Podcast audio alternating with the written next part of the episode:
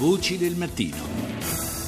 Diamo subito il benvenuto alla corrispondente della RAI da New York Giovanna Botteri per restare proprio in tema di Stati Uniti. Intanto buon, buonanotte per quanto ti riguarda Giovanna, grazie per essere con noi buongiorno a voi. Giovanna, senti, eh, in primo piano chiaramente Donald Trump, lo abbiamo sentito anche dai titoli di vari TG esteri, continua a far parlare di sé per le sue provocazioni, ha lanciato eh, tra l'altro un vero e proprio warning, un avvertimento al Partito Repubblicano, non escludendo di correre da indipendente per la Casa Bianca e criticando l'atteggiamento dei vertici del Partito Repubblicano nei suoi confronti, ma soprattutto continua a far discutere, dopo aver proposto la creazione di un muro nel sud degli Stati Uniti per impedire l'accesso dei migranti latinos. Eh, la sua proposta, sempre sul fronte immigrazione, di vietare l'ingresso ai musulmani negli Stati Uniti. Ma eh, un candidato così può davvero diventare effettivamente presidente degli Stati Uniti? Nessuno l'ha pensato quando si è candidato, lui ogni tanto si candida, dura un paio di settimane in cui si fa della pubblicità gratuita, è un imprenditore, un uomo di spettacolo, ha i suoi programmi televisivi, la pubblicità fa sempre bene per tutti. Quest'anno è stato come gli altri, però qualcosa è cambiato e, e, e l'ultimo per, per, spiegarvi cosa è cambiato, e, domani il New York Times eh, aprirà con, con, un sondaggio che ha fatto in cui emerge che gli americani hanno oggi così tanta paura del terrorismo come eh, ce l'avevano eh, dopo l'11 settembre.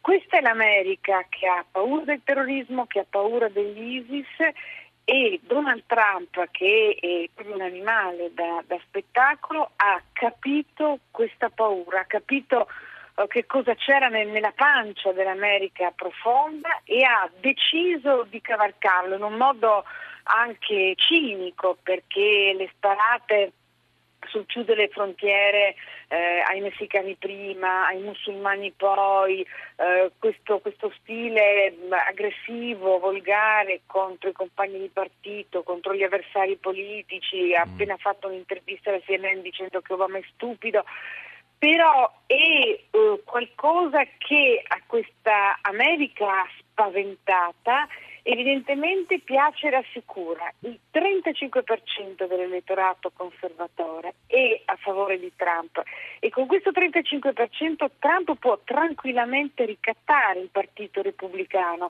che naturalmente eh, cerca di distanziarsi da lui, cerca, ma ne ha contemporaneamente paura se Trump corre da indipendente, brucia qualsiasi candidato repubblicano.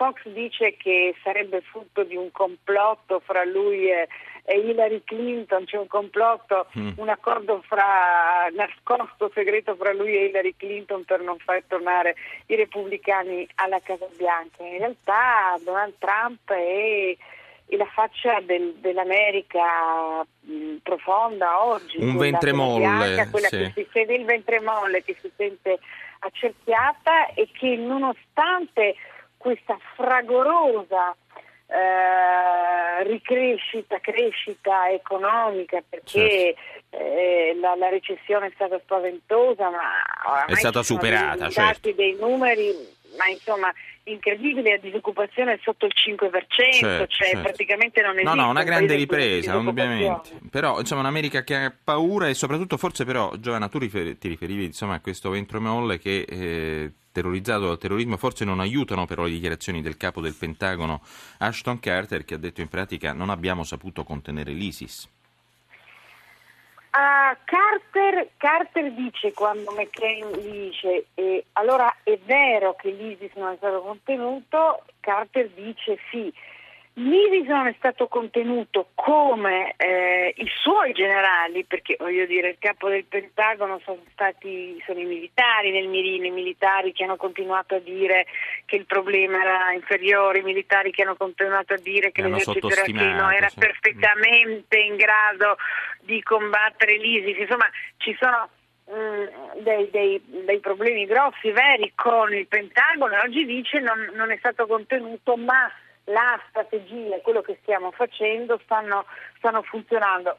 Il, il, problema è che è vero e che stanno funzionando, ma ci sono due, due, due grossissimi ostacoli. Uno il dopo, uh-huh. perché il problema non è arrivare a Raqqa o, o riprendere Mosul, è quello che succede dopo. Certo, Gli americani l'hanno visto bene, sono arrivati in un mese e mezzo a Baghdad, è ma è chiaro. stato un dopo che è difficile.